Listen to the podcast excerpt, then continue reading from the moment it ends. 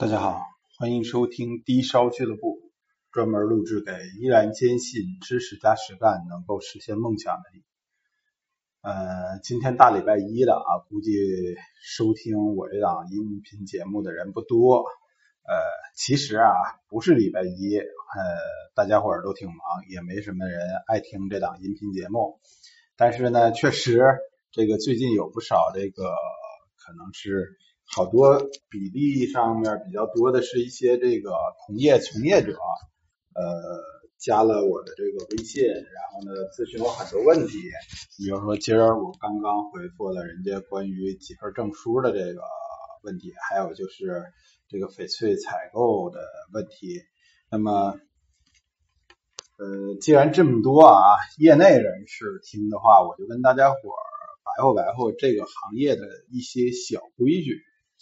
呃，这个行业啊，现在是处于由于竞争激烈嘛，这个属于超限战的阶段，就是无所不用其极，你怎么干都行，是吧？弯门子、撬买卖、踹别人的生意什么的，各种事儿都有。但是呢，传统上，呃，我刚刚认知这个行业的时候，我还是稍微学了一点这个行业的一些小行规。呃，比如说啊，最基本的这个呃，干这行生意，这个你可以夸自己家的东西，不要褒贬别人家的东西，这个是个行业的这个自律。就是说，你褒贬老半天别人的，对方也没买你的东西，然后呢，把别人的生意也耽误了。这个就是各干各的，做出差异化竞争来。就是你那玩意儿，你的东西，呃，跟隔壁卖的不能一样。咱们各卖各的不就得了吗？但是由于今天啊，同质化竞争的严重，我就曾经听过这个呃，我们去做市场调查的这个员工录下来的录音，呃，这这好多年前了，呃，我们这儿有有些那个钻石店有那种主力型的这种这个销售员，呃，不卖自己的货，呃，先把这个借比邻右的这个骂一遍。骂的痛哭流涕那种，然后然后自己货也没卖动啊，后来这家公司黄了，呃，这大姐可能就另谋高就，现在好像是啊在某蓝钻石呢，继续还是重操旧业，但是这个啊不主张，呃，这个是是伤人一千自损八百的事儿，没必要。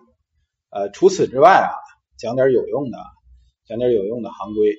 这个这个行业呀，有几个价位段，有几个加价率是这样的。这个首先来讲，以正常卖货在传统行业内部吧，是呃三一三十一的这种买卖，是什么概念呢？就是你这一件货卖一百块钱，你的产品成本是三十块钱，你的这个挑费用度是三十块钱。然后你的利润是三十块钱，差不多是这么一个比例。那么，可是现在啊，由于进入网络时代了，这么干的也有啊。呃，你像这个主力品牌，我们都知道的某大福啊什么的，全国知名这些品牌，基本上还都在这种做过去传统的这种三一三十一。呃，这这种是正常的，人家是品牌，人家这个经营年头久。呃，积重难返，其实也没办法，它其他的这个用度挺费，毕竟商业构架是这样。但是新兴的这种商业已经不是这样的了，由于现在吧，必须得轻装前进，那么现在采用的方式都是呃加百分之三十，不是再乘三倍了。刚才我说那种说法，传统做法是乘以三，呃，现在是一百块钱你进的货卖一百三，哎，求个薄利多销。珠宝行业啊，已经跟以前不一样了，不再是一个呃有丰厚利润的行业。那么，呃，除此之外，这个加价率，哎呀，这可能对现在新做这些这个生意的朋友们有点小帮助。除了这个以外，还有加减百分之十的买卖。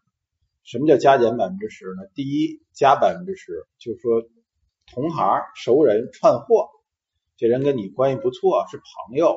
但是呢，行内有种说法说这个不能呃打空枪，是吧？你这个必须得带点彩。你要是说跟他朋友关系确实好，你把这件货你送得起，你送他。但是他如果说是买加百分之十的毛利，这个啊你就空过回手，讨一彩头。这个过去有些封建迷信的说法呢，是说这个就是跑空枪，对以后你这个生意不好。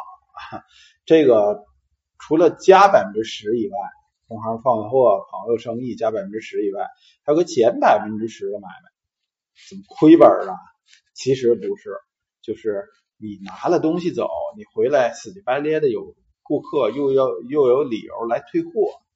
过去行内有这种规矩，说减百分之十可以，你退行啊，一百块钱卖你的东西，那你今天退，退九十吧。这就我就亏着亏着一点，那没办法。但这种情况啊，其实在现今社会里面，这个贵重商品嘛，比如说你提走人一辆 A 六是吧？你开半天回去，你再送回去，我觉得减百分之十，这这这太正常了，应该应分的。除了这些规矩以外啊，跟大家伙再讲讲这个几个普通的这个读音的问题吧。反正也超了五分钟了，呃，就是蜜蜡这个东西，今天啊，我们读蜜蜡是吧？这没问题。琥珀蜜蜡，过去古人行内的不这么读，行内的读蜜了，蜜了，读破音，觉得特别轻松放松似的。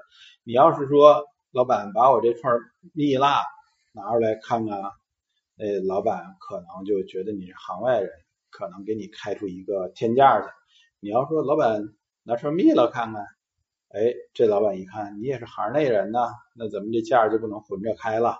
哎，这个是一个读破音。除了这以外，就是祖母绿，就是我们之前说的这个呃祖母绿宝石，不是翡翠。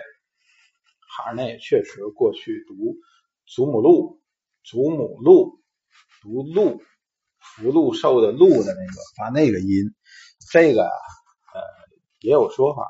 这个祖母禄也是讨一彩头，说这个呃福禄寿喜里面的禄，呃这是个好兆头，呃这也是行内人和行外人的这个不同的发音读破音，很多这种包括中国古代的这诗歌啊，像我闺女这个上学上小学一年级哈，老师教远上寒山石径斜，我就说我说孩子，咱得读石径斜。我说这个有一读破音在这块儿，必须得跟音韵结合，有很多这种细节，看似无用，但是呢，什么东西是文化？传统文化就是这些没什么真实的价值，非真金白银的小细节。好了，不是咬文嚼字的节目，咱也就不多说了。觉得大家伙儿要是觉得我这讲的东西略有一些益处的话，欢迎大家分享。再见。